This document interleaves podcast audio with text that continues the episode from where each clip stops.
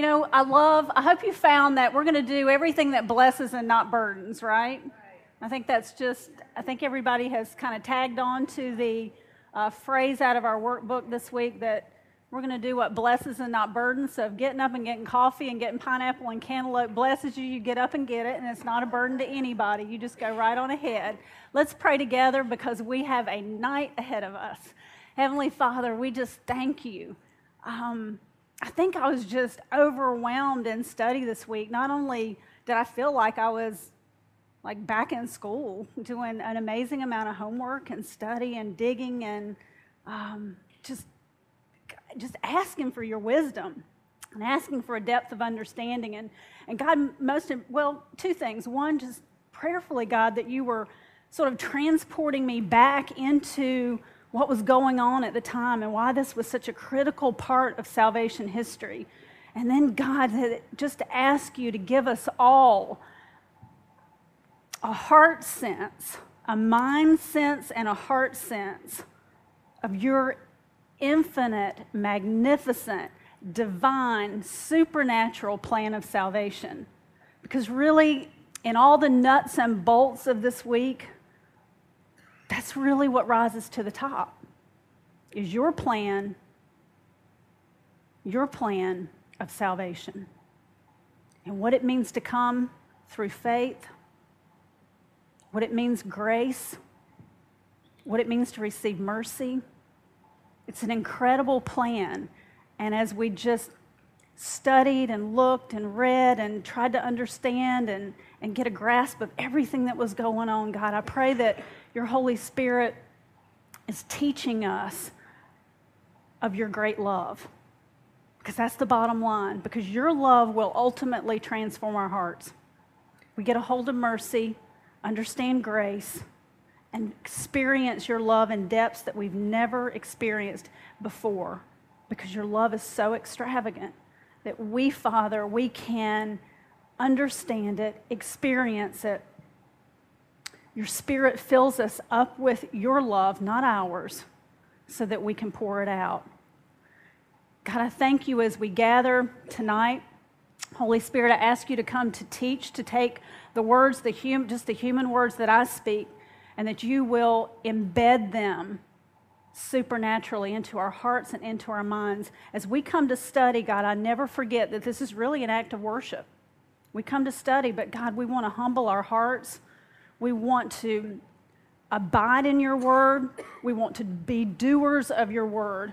And all of that is truly a surrender of the flesh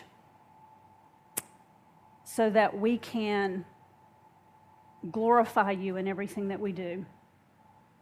What an amazing thing can happen in the next two hours. In Jesus' name, amen. Amen. I want to just welcome you back, and I know we've got some new faces tonight, and I am thrilled that you have come to join us. Um, I will, at the end of the session, we'll get the uh, small groups divided back up. If you're here for the first time and you're not even sure what in the world's going on, that's okay, because you're going to hear a message um, the workbooks in front of you, if you've got your James um, workbook, will be filling in some blanks throughout the message. And then you will be divided up into small groups so that you can discuss um, the homework and the work in the workbook that you've done this week. So we've got a lot on going on, and um, most of all, we hope that you are falling in love deeper and deeper with Jesus. And then uh, as you begin to grow roots, I love the fact that we have a lot of different churches here, a lot of different uh, walks of life here. It's fantastic. We want you to uh, grow deep roots among us for this community because ultimately what we want to do is reach others um, with the salvation message of Jesus Christ. So tonight, I want you to go ahead and take open your workbooks. We're going to be in page on page 40 and 41. That's where we will be filling in some blanks. And then, if you'll take your Bibles and open to the book of James, we finally made it to the book of James. However, we're going to only study one verse tonight together. And then you will spend this coming week, the next five days, you'll be in the book of James a little bit more in depth. So, the first verse of James, and then uh, page 40 and 41 in your, in your uh, workbooks. So this week you've spent some time um, doing some backup work again from the message about who James is, and this, this specific James that we are studying, the half brother of Jesus, and the writer of the book of James. And I encouraged the, I, I had a, a, wonderful opportunity, although uh, Wanda happened to be out of town, so I got to lead her small group last week, and we went through the introduction, and I think most of the small groups did. But if you're here tonight for the first time, I have to encourage you to please read through the introduction in your manual. Because in that introduction, you are challenged at five different levels. And all that that means is, and it's prefaced by not only Beth Moore, but reiterated by me and by your small group facilitators, that what we want you to do throughout this, um, these next weeks together is that you're doing what blesses and not what burdens. In other words, if, if one week that you come, that first week, and you are, or the, or during the week and you have not done any homework, and at this point you're just coming to the message on Wednesday night, fabulous. You come. You come. Do the homework. I will encourage you to do the homework. I want you to do the homework because it's there where you're in the Word, um, you're praying through it, you're learning. It's a fabulous experience. But I don't want you to not come on Wednesdays just simply because you feel like you just couldn't get it all done. You just come anyway. So, so those levels of just coming to the message, doing your homework. The next part of, of the, the, um, the challenges of levels was to begin to read those extra notes within the week if you had an opportunity to read those, they were written by uh, Beth Moore's daughter, Melissa. So I hope you had an opportunity to do that. I'm going to make a reference to one tonight. Then there's the challenge and the level to begin to write the book of James, which I think is a, a very fabulous exercise to do as well. If it's something you've never really done before, it's, uh, it's amazing to, to copy and handwrite those um, verses as you travel through them um, through the course of the study. And then, of course, the fifth challenge anybody know what the fifth challenge is? We all memorized that part, isn't that great? we memorized the fifth level. Oh, I, don't, I don't know about that. What I'm going to do next week, we couldn't get it queued up quite right. But um, next week, I will show you. Beth Moore has like a 10 minute tutorial. It's just her recommendation about um, memory work. And you can use it obviously for anything. Some of us need it for our phone numbers, but um, you know, it's but it is for Scripture specifically. So I will show you that. I think it's very helpful, um, and it is it's it's a challenge. She sort of bases it on giving you about five months, five to six months to do the whole thing to try to memorize it. If you're an overachiever, you go right ahead, have it ready next week. You can come on up and do it. Um, but whatever whatever level, whatever time frame, again, do what blesses and not what burdens. You may memorize one verse, and you know what? That's one more truth just embedded in your heart. There may be one verse that just strikes you through this study, and that's the one you want to just cling to. That's the one that you want to put it to memory. That's the one you want to place in your heart. So, again, do what blesses and not what burdens. But what I want you to do before we get started, they're there on page 41. And I'm going to read James chapter 1, verse 1. That's going to be our, our starting point tonight. And as we do that, I'm going to read it.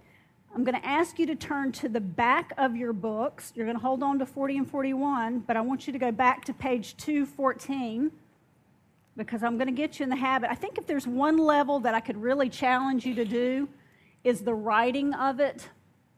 I just it's it's fabulous to be able to do that as you go through it and you work on it. It may be something that you do the last thing at night, first thing in the morning, whenever you can just kind of fit it in. It may not necessarily be when you're doing your study, but you just turn back to page 214 and you begin handwriting and copying the book of James. So I'm going to take a second here and let you look at James 1 1, just the very first verse, and I want you to copy it over and onto your paper on, the, on page 214. If you need a Bible, I'm sure somebody right around you will be more than happy to let you see theirs. We also have copies up here. I can give that to you. And I just want you to take the time, take a second, and write James 1 1 in the back. You know, from my perspective, this is pretty cool. From my perspective, watching each one of you write this is pretty amazing. So I hope it's something that you will continue. We won't do this every week, but now you've got to start. Now you've got the start. Now it's ready, set, go, isn't it? So great, great, great opportunity to do that. It will forever be with you. You will not have uh, studied it quite this way before, but it is something very, very challenging. I, I think I was challenged this week. We did a lot of. Um, very logistical information, a lot of studious information this week. And it really is laying a very critical, deep background just so that we can understand the entire book of James and the setting that it was written in. Um, James 1 1, let's take a look at it. It reads James, a servant of God and of the Lord Jesus Christ, to the 12 tribes scattered among the nations. All right, that's a lot, a lot of information. It really is. And the background behind almost every single one of those phrases and words gives us such a great illumination on the entire book. Now, it's not so much that we're focusing on James, although you've done a lot of work to understand who he is. It's not that. Who do we want to focus on? We obviously want to focus on who God is and ultimately the work of the Holy Spirit and then ultimately, uh, combining those things together, we're understanding the entire plan of salvation. It's a big, big, big idea. It's a big plan. It's a, mag- it's a majestic plan. It's a divine plan. And even in this opening phrase of this letter, we can already begin to understand getting some insight into that plan, believe it or not. So, the first fill in the blank that I want you to see is this what James 1 1 doesn't say about the writer is as telling as what it does. It's as telling as what it does. And then go ahead and fill in the next blank. It says servant, which in Greek, doulos, that's the Greek word for slave, a slave of God and of the Lord Jesus Christ. So when we see, now when I read it in the NIV, it said servant when we get down to a closer translation, a Greek translation of the word doulos, doulos literally means slave. And that is significant knowing the background that we know about James, who was the half brother of Jesus. Now, what we learned last week through scripture was that he was very skeptical, he was an unbeliever. Um, we, we really looked at a lot of the, pla- we looked at two places in Scripture about quotes. I think we got a pretty good personality as best we could out of Scripture and the work that you did. Now, what we see after James has become a believer, and now as God has inspired him to write, he identifies himself. And the identification that he begins to describe himself is he doesn't say James, the half brother of Jesus. He's not even making any kind of claim to that position. What kind of position does he claim? He claims the position of a slave. He claims the position as a slave. The interesting, th- interesting thing about that word doulos is that in the Greek, it was it meant a slave. It meant a person who was born into slavery. It wasn't necessarily there were there was obviously you could acquire slaves, you could purchase them, but this word has a deeper meaning in that you were born into as, as a slave. What, what does that mean? What, what exactly is James saying? Well, what he, is, what he is describing is at the point of his conversion, at the point at which he be- became a believer as a follower of Christ, that he described himself as a slave, born into slavery to his master, who is Jesus Christ. It's quite a telling identification of who James now sees himself. And remember, all by grace and all by mercy. Now, we tend to look at the word slave, and of course, we have a horrible connotation on a, on a human level, on a horizontal level. But when we look at it in a vertical level, what we see is a perfect authority, a perfect king, a perfect master, and a slave who is completely submissive to the love of that king and the love of that master, the justice of that master, and the discipline of that master. So we see a, a, different, it's a vertical relationship that we need to understand that's going on that James is identifying with. So we have this testimony that James places himself in that position, not mentioning that he's a brother. He's not using that as a as a, a kind of a one up that I'm you know I'm part of the family kind of deal. No, he sees himself that he was. He, he sees himself in his identity to Christ and to Christ alone. Now, what he, how he identifies Jesus at this point is also important as a servant of God, as a slave to God, and of the Lord Jesus Christ. Now, when James used those words, he was, he was using the word Lord, again as authority, but he was also using the word Christ. And we think of that in, in terminology. If we, if we think back into the Old Testament, and a lot of this is where we're headed, which is probably why I love it so much. But what, we're, what James was identifying was he was saying he was a slave and a servant of God, and to the, to the Lord Jesus the Messiah. Because Messiah translated back into the Hebrew of the Old Testament, Christ, the word Messiah. So, what does that tell us about James? The understanding of James now is Jesus fulfilled everything of the Old Testament. He is exactly who the Old Testament was foretelling that would come as the one of salvation. And he understood the depth of that. He, he, was, he, was, he was proclaiming that, he was stating that, and he identified himself in that context. And that's so important to us because we want to be able to say basically the same thing. Karen, a slave of God and of the Lord Jesus Christ. Those, those, that operating identity. So we see Master and Messiah and we see James in that context. Now, he is being inspired to write this letter. And it is significant as we, as we kind of cross into this a little bit more.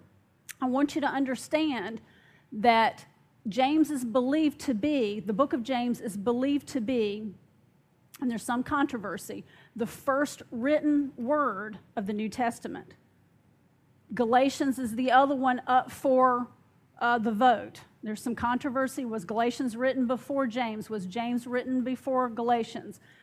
Uh, great argument for both. Most fall on the side of James being the first book written. Now, what that tells us from the Old Testament in the book of Amos, and I want that just to kind of hit on your head from the book of Amos, because we know that James quoted that book we're going to see a lot of parallel of James, the book of James, to the book of Amos. It's incredible. But in the book of Amos, we are told, the prophet Amos foretold that there would be 400 years of silence. There would be a famine of the word, a famine of the word. In other words, God would not speak to his people. There would not be another written word until we see the book of James. Now, all the Gospels came after, they were written afterwards. All the letters of Paul written after. So, the significance of us getting ready to study this book of James was the first book, the first writing that God inspired through the Holy Spirit to be written in 400 years. I think it's a pretty big deal. I think we can say that's a pretty big deal as we begin to look at it and begin to, to put it in the context of what was going on in the salvation plan of God. We want to put it in the context of the Jewish people, and we certainly want to put it in the context of Gentiles. We're putting it in the context of church. We've gotten all of this information this week, but uh, beyond everything, we want to see it in the context of this perfect plan of salvation of God. And it's all written in grace, and it's all written in mercy, and it's all written in love. It's incredible, incredible. All right, point number two is this All right, the letter of James. Now we've established who he is, he has identified himself. And then point number two is this the letter of James is addressed to the 12 tribes scattered among the nations. it's written to the 12 tribes scattered among the nations. And underneath that statement on your, on your uh, work page, there are a couple of bullet points. The first bullet point underneath that is the Greek word translated scattered, is literally in the diaspora. All right, what in the world? What just happened? Like, what, what, what did I miss? All right, who did James write this letter specifically to? Tell me. To the scattered tribes. How many? The 12 tribes. What do we know about 12 tribes? Where do we find anything about that in the Old Testament? In the Old Testament, who is that? Who are the 12 tribes? Well, the 12 tribes are the 12 tribes of Israel, which means the, it's encompassing all of the Jewish people.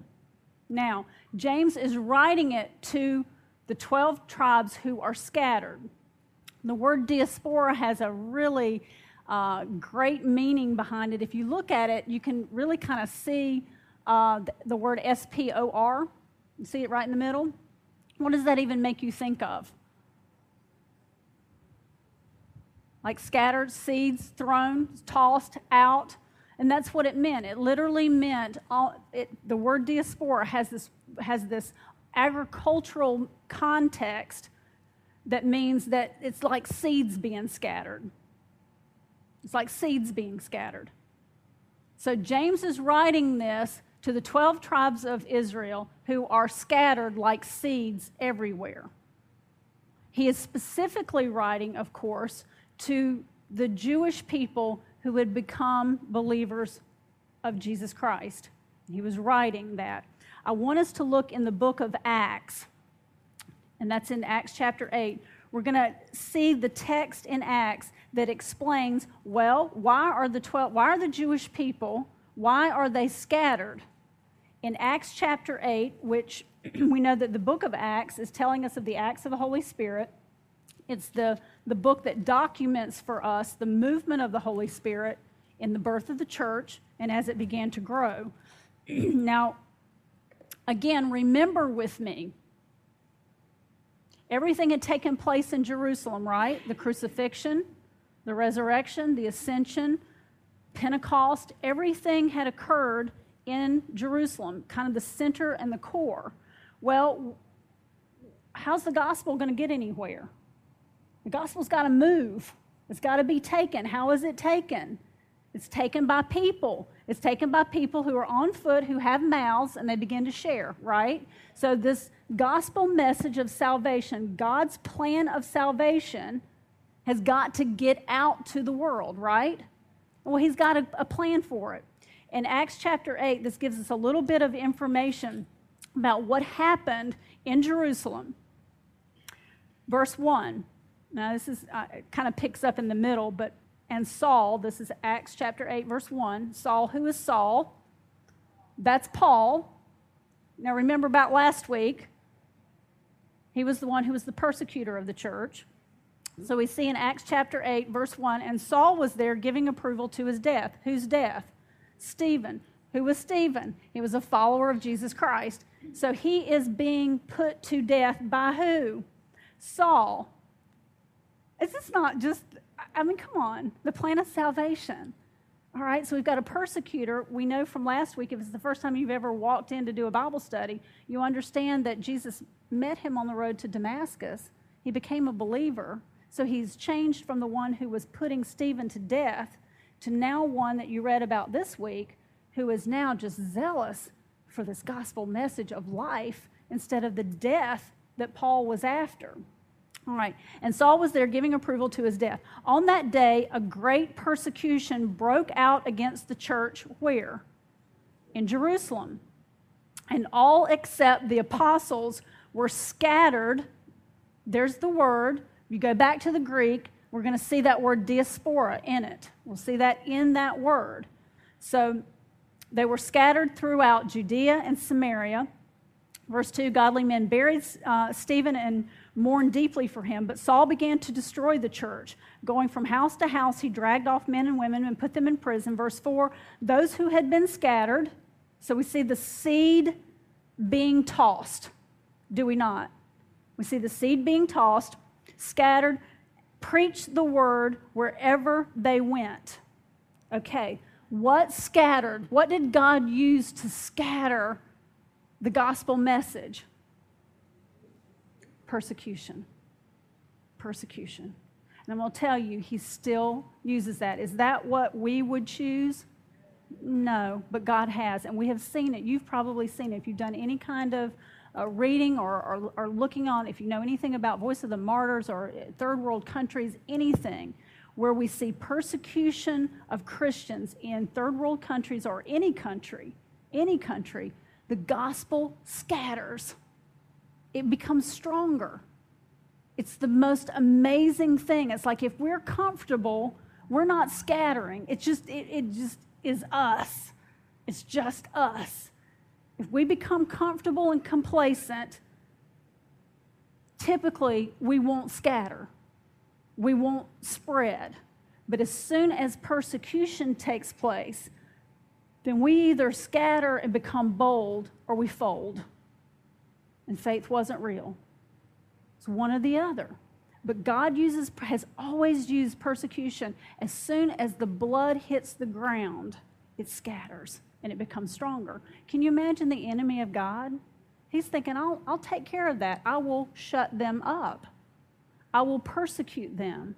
And what happens is exactly the opposite. It makes the church bolder, it makes the church stronger, and it makes the church, it makes those scatter stronger, bolder, and the message goes forth. It's God's plan of salvation. And in Acts chapter 8, and what we see, uh, this, this, this is exactly who James is writing to. You see, they had been in a core in Jerusalem and now persecution had come to Jerusalem. What happened? They scattered. And James, this very first beginning inspired word of God, who was God speaking to?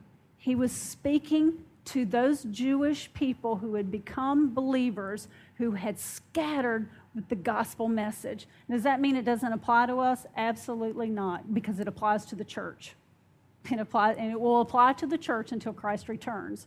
But specifically in this context, James wrote it to those who were scattered. To those who, can you imagine being tossed out from Jerusalem, tossed out from everything that you knew as a believer, tossed out to all of these areas with the saving message of Jesus Christ? That's what was happening. All right, let's look down a little bit further on your uh, your, your guide and your workbook. Let's fill in a couple more blanks. I'm going to do several blanks here and then give you a little bit of an explanation. Because this just becomes, again, it's, I find it's very, it's a, it's a studious approach to this, but at the same time, I want you to see the beauty of the plan of God. All right. The blanks will read this James is the Old Testament name Jacob. James is the Old Testament name Jacob. All right, let's go ahead and go to the next bullet point. Greek transliteration of James is Jacobus. That's how it would be pronounced in Greek, Jacobus. All right? Okay? Now, the Hebrew transliteration is everybody just going, this is just, this is why I came here tonight? You know, this is, all right. The Hebrew transliteration of James is Yaakov. Yaakov. Right, you're going, what in the world? All right, let's think about a Jewish boy being born in Jerusalem. And the parents are going to choose the name they're probably going to go back. It would not be unusual, would it not be, to go back into the Old Testament names to choose a name for their son, right? So they chose the name that through the Hebrew transliteration and then through the Greek transliteration, the name is Jacob.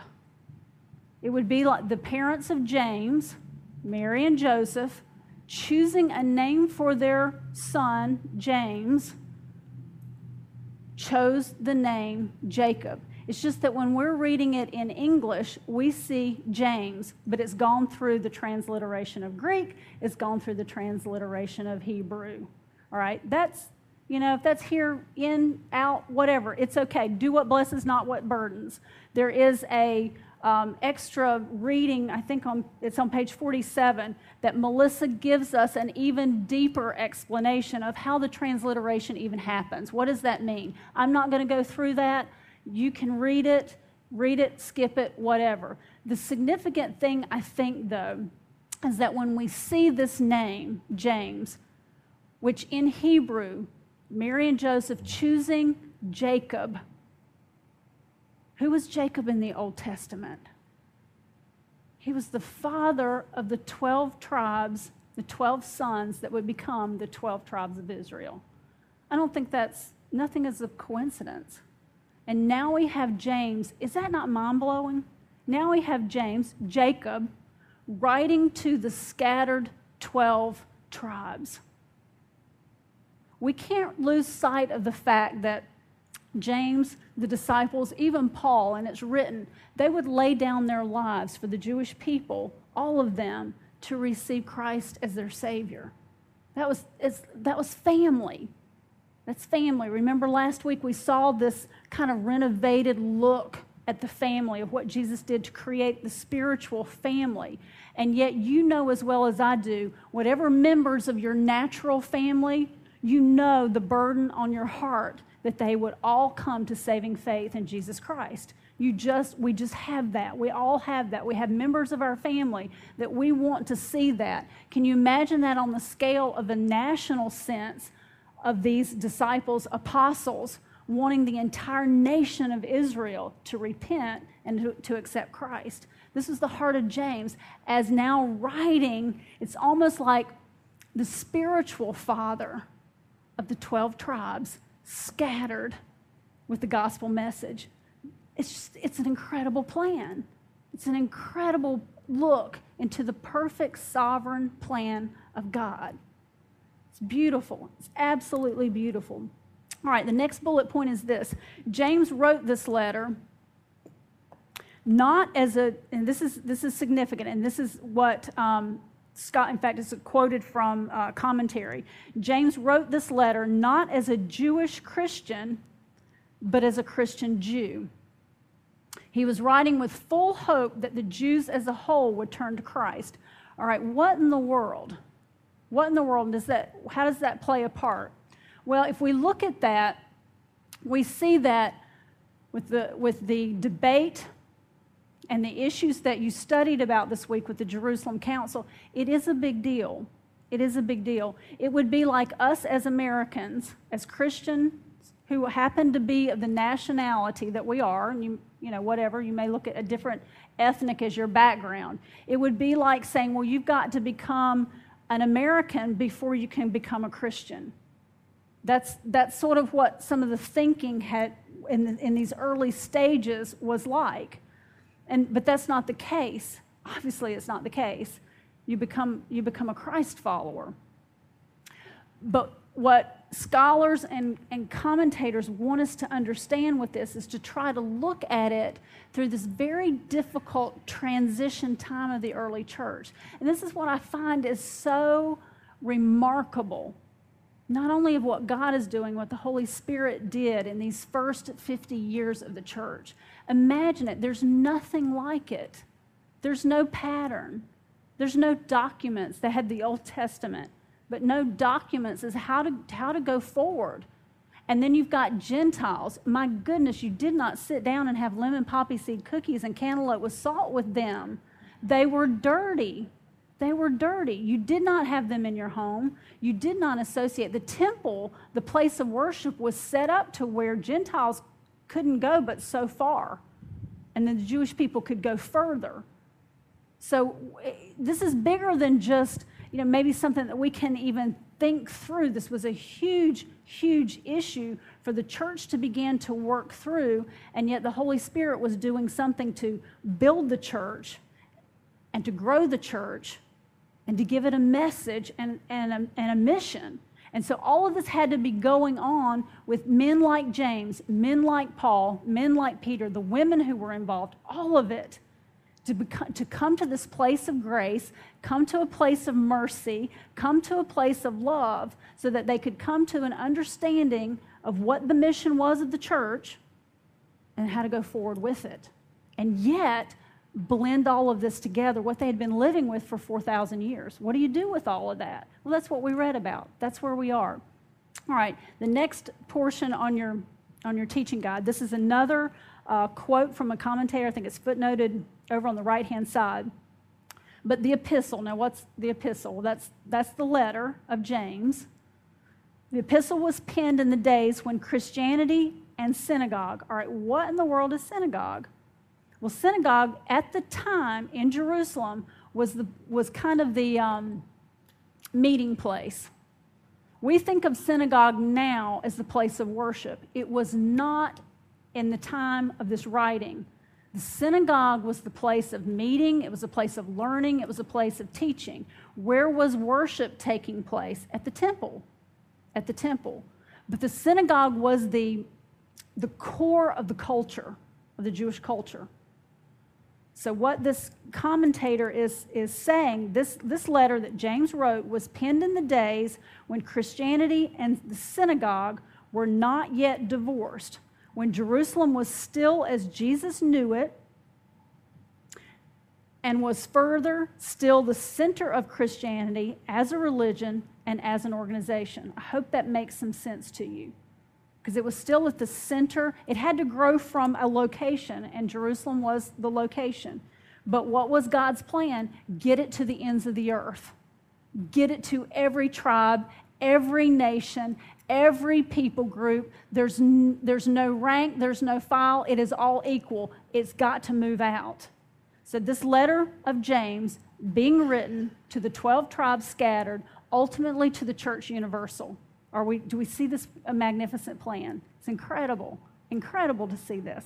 Okay, so we've got all that in mind, and that just helps, I, I hope, giving you a little bit more um, just some more foundation of what you worked on this week and as you move forward. All right, point number three is this. And I mentioned, to this, mentioned this to you early in, uh, in the opening remarks that James might have been the first book of the New Testament written. That just wows me. Because when God wants to, when He broke the silence and the inspired writing of the Holy Spirit through James, that this was what was significant to the church, to this new birth of the church, this first document, this first letter written. And I, there's a, again, there's a quote on your, um, on your guide. The Epistle of James can take its natural place alongside other literature in the process of formation in the second decade of the Christian mission as the first surviving document of the church. So when we sit and hold, I, mean, I think in awe of from Genesis to Revelation, there is a very unique place to hold the book of James. Because to me, I find it very personal, just in the sense that as a, as a, as a Gentile, being grafted in to the God's chosen people, being grafted in, this was the first book written to the church, written to us. And so it has to be of such great importance to get, to understand. And it's such a practical book. It's an incredibly practical book. We're going to find it, as I said last week, it's, you're not going to master it, it's going to master you, one way or the other. So, as we study this early church, this is just impressive to me that these, these chapters that we're going to study. All right, point number four is this all right, James was, but this is interesting, agreed that it was the first one written, and yet James was the last New Testament book to be admitted into the canon. Now, if I was, what's the, um, I just, I just lost it. What's the game on TV where you get to call a phone a friend? what's it called? What was, do you want to be a million? Who wants to be a? You know, when you get to phone a friend because you get, all right, when it gets down to early church history and the canon and the councils and the years and the dates, and we're talking from, say, 144 years after you know, AD up to about 400 AD, and you ask, start asking me questions, I'm like, I need to phone a friend. And I'm going to phone George Wilson.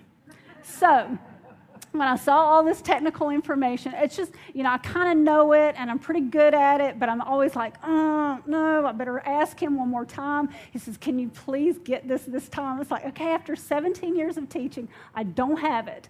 Okay, I need it written down. I got to have this information one more time. So we go through it every time. It's like, phone a friend. Give me, give me the information.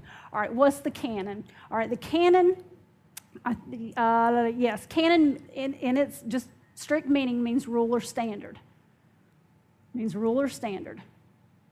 All right, maybe you've asked this question, maybe you haven't, maybe you've studied it and you know a whole lot more about it than I do. I, fantastic. But you sometime at some point, maybe you've said, well, who picked these books to go in the, you know, from cover to cover? Who did this? How do we know?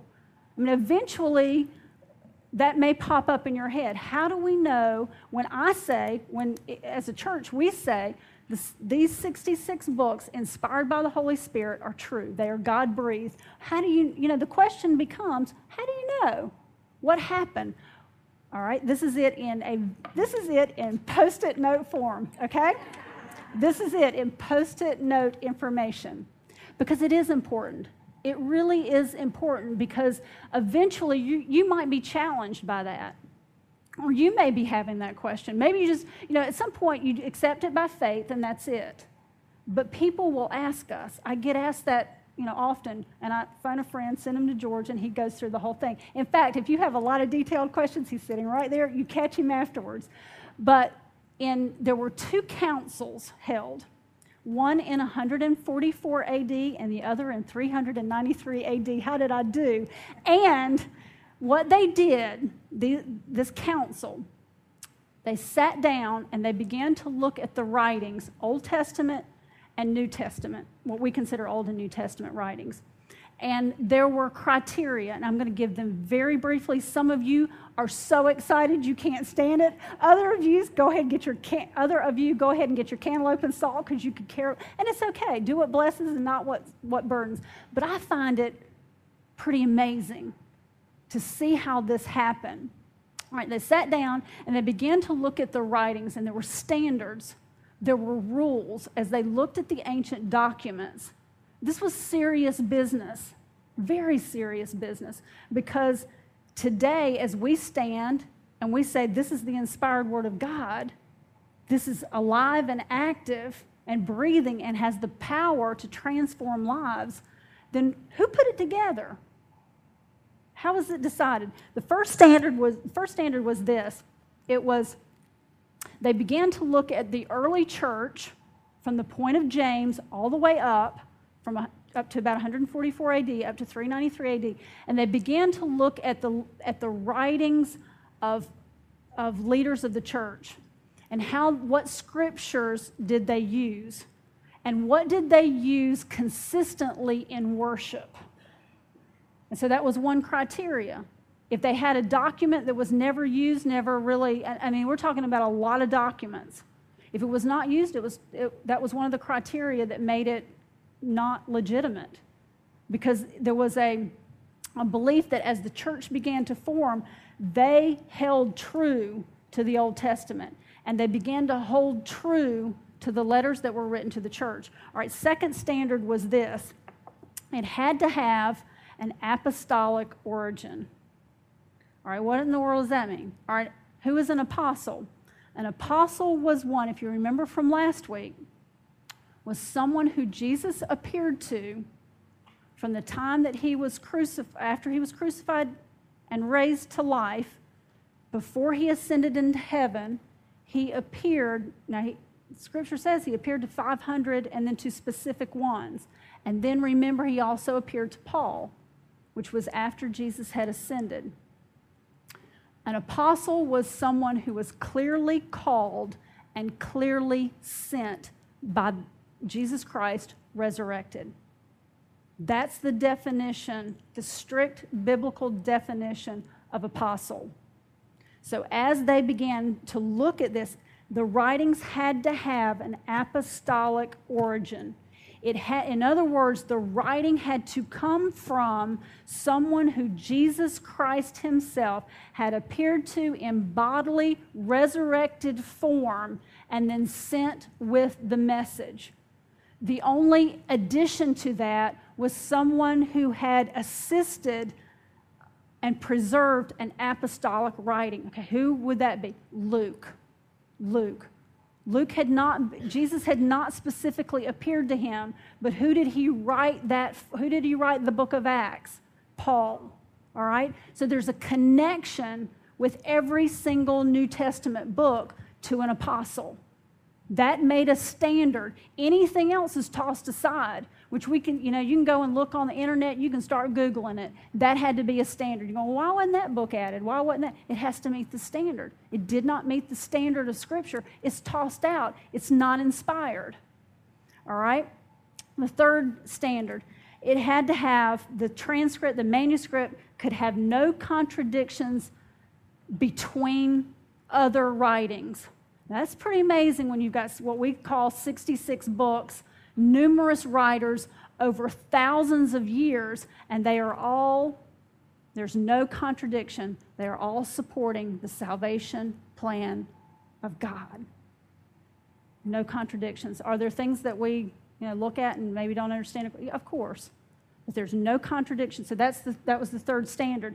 The fourth standard was this um, that as a council, that they had to come to a full agreement that they were inspired by God and the word had the power to transform lives.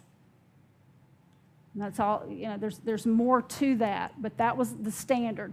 The final standard was this count, these two councils, and interestingly enough, they both, they, one took place in Carthage, Tunisia, the other took place um, in Hippo, which is also northern Africa, both of these councils, they had there was not a vote.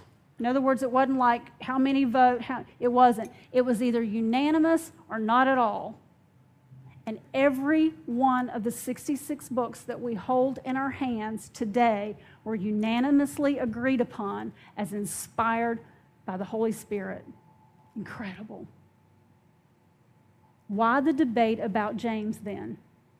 If James was the last book to be admitted, and there's a lot of, uh, a lot of text about it, what it boiled down to, and this is what becomes significant to us, because as you read the book of James, if you think about the book of James, one of the issues that, it, that comes up in it all the time is that there's not, when we look at it against Paul's writing, if we compare it to Paul's writing, the argument was, well, there's not a lot of theology in it. Well, you know, there's not a lot of doctrine in it. We're not seeing a lot of doctrine about the crucifixion of Christ. We're not seeing a lot of information about the resurrection. We're not seeing, we're not reading about uh, major doctrine in the book of James. So it became a little bit controversy, uh, controversial. And then uh, became James, if you, if you know anything about the book of James, there's this issue about works and faith.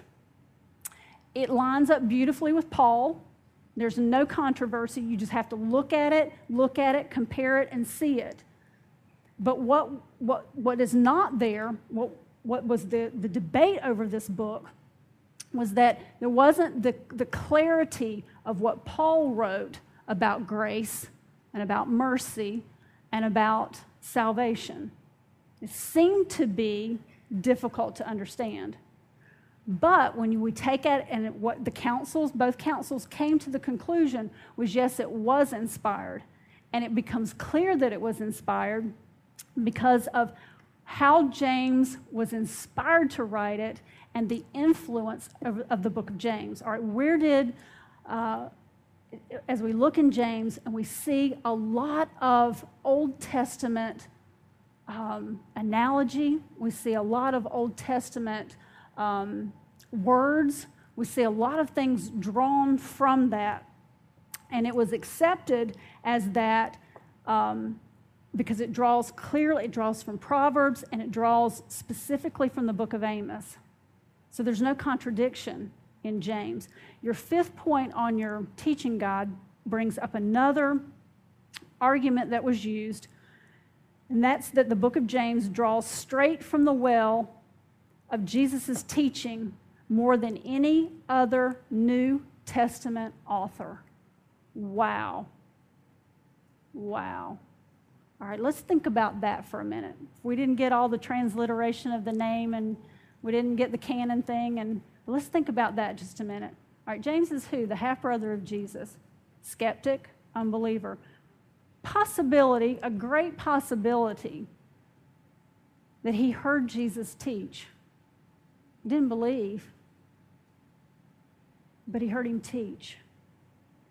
And James, the book of James, is considered to be the best, it is the perfect inspired commentary on the Sermon on the Mount. It is the perfect commentary on Jesus' Sermon on the Mount. I can't, we can't go to Scripture and say James was in attendance. You know, maybe it, again, heard it. I don't know. I, I tend to think he heard it. He, he knew of Jesus' teachings.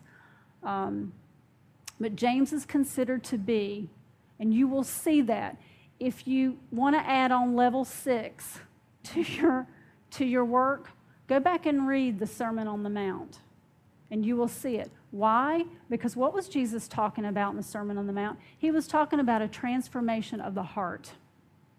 When he begins to teach in Matthew chapter 5 about the Beatitudes, and he's talking about those things of love and joy and mercy and righteousness and being salt and being light. Jesus was talking about the transformation of the human heart. You see, James had grown up as all Jewish boys, girls. They grew up in a culture that had boiled down to doing everything externally. Does that mean every single one? No, not every single not every single person. But the culture and the religious leaders of the day, their relationship to God was not how God had planned it. It was to be a heart relationship. And what it had evolved into by the time Jesus appeared, by the time James wrote, was it had become a legalistic, external exercise of a relationship. I can't think of anything more cold, more hollow, more purposeless, and certainly nothing of compassion and mercy and grace. No wonder God inspired this word. Because what James is getting at is the same principles that Jesus was teaching with the Sermon on the Mount. It's the same wisdom. James is considered to be the New Testament book of Proverbs because it is wise living. It's wise living. It's also considered to be a, a, a commentary and um, up to date uh, current um, reflection on the book of Amos. So if you want to add level seven to your study, go back and read the book of Amos. You know what the book of Amos, the prophet Amos, was talking about? People getting comfortable. He was talking about a very prosperous northern Israel that was getting ready to be conquered by Assyria. Why? Because they were not glorifying God. The Hebrew nation was chosen by God not to become elite. They, were come, they, they had come to show the Gentile nations who God is. And with the failure of that came the birth of the church. All right, how does the church operate? Is the church going to operate in a legalistic, cold, hollow manner with all kinds of external exercises? Or do we see in the New Testament, starting with the book written by the half brother James, is the church to be operating, are we to supernaturally operate because our hearts have been transformed? That's the church. That's the church. How are our hearts transformed? transformed by the Holy Spirit, what compels us now? Is it duty? Is it obligation? Is it burden? Is it rules? Is it legalism?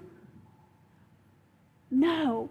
What compels and what changes the human heart is the Holy Spirit who comes in and pours God's love, God's mercy, and God's grace. When the church operates from a tra- that's the church universal. That's the local church you're standing in, that's your local that's all of us. That is the universal church. That's the call of the New Testament. That's the call of James. The transformation of the human heart, transformed by mercy, transformed by grace, transformed by love, the church will operate as it was intended to do. And what will it do? It will scatter the seeds of the gospel. If we settle for legalism and we settle for outside condemnation, if we settle for the external exercise of religion, who wants it? Tell me who wants that. How attractive is that? Is grace attractive? Is mercy attractive? Is love attractive? You bet it is. It's compelling. It's compelling. That's the church. And James was inspired to write this book. We will look at it. You could look at it and go, that's, that's a lot of outward behavior. It is a lot of outward behavior because we outwardly behave, don't we? We outwardly behave. To examine the book of James and have the book of James examine each one of us, it's a transformation of the heart that ultimately transforms the world. It's an incredible book. What a ride. Point number six is this. We'll finish both of these up. The message of James can be captured in two words live it. Live it. You can read it, you can study it. You can complete this at the end of seven weeks or whatever. I would even go so far as to say, now the word never returns void, and I believe that. But you can memorize it, you can do it, you can be a student in your head. And I know all about being a student in my head because I love to be a student in my head. But I got to be a student of the heart. I got to be a student of the heart. That's where the two, that's where theology and just living it out come together. And the church works so effectively from that point. That's what moves us. That's what is attractive to live it out, to learn how to live it out. The seventh point, our, our lesson's conclusion is James' salutation. All right, in uh, James 1 1, you wrote it as greetings. That's English. That's English. In Greek, the word is chairein. Chairein, C H A I R E I N. And for those of us who are named Karen, I just kind of like that because it's real close. It's. In fact, I have some people at work that call me Karen, which is pretty close. But it's chairein, and it means joy to you. I, unbelievable. James is getting ready. He is inspired to write this document that is talking about our mouths. Whoa. It's talking about loving our enemy. It's talking about how, how to live out the faith actively. I mean, he's going to, he's going to get us practical, everyday things. And what I want to encourage you is let it be a joy to you. Let it be a joy to you that God wants to do something different in your life.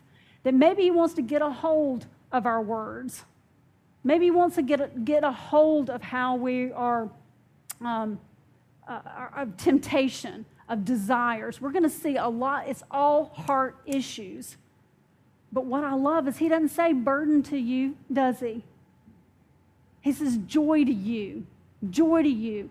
You know what? Obedience brings joy. It's difficult, it's hard. We've just finished a whole series here at Renovation about rest, where we learn that obedience brings that soul and that heart kind of rest. Obedience to the word, letting it apply to your life brings joy. It may be some struggle through it, but ultimately, joy to you. God, to you. It's transforming to you. So maybe that just becomes, you know what, if you memorize one thing, maybe it's greetings. Maybe it's just joy to you. May the study be a joy to you. Let's pray together. Heavenly Father, as we step into this one more week, another week, I pray that your spirit will bring conviction, transformation, so many, many things. But I do pray it brings joy. Just the joy of learning, joy of transformation, the joy of being conformed to the image of Jesus Christ, the joy of knowing what it's like to live not for yourself, but for the kingdom, the joy of knowing what it's like to have the Holy Spirit just fill you to the point where you are overflowing and compelled with a heart that's driven by love and by the mercy and by the grace of Jesus Christ. Joy to us. Fruit of the Spirit, joy. God, I pray tonight, walked in unjoyful, tired, worn out, life struggles. God, I pray through the, and, and we're going to see that first verses of, of James count it all joy. Count it all joy. God, I thank you. I thank you for this first written word inspired, breaking 400 years of your silence. I pray for the churches represented here specifically. I pray for the church universal. That we allow your Holy Spirit to control us, to supernaturally equip your church, to transform it so that we can scatter the gospel to the ends of the earth. In Jesus' name, amen.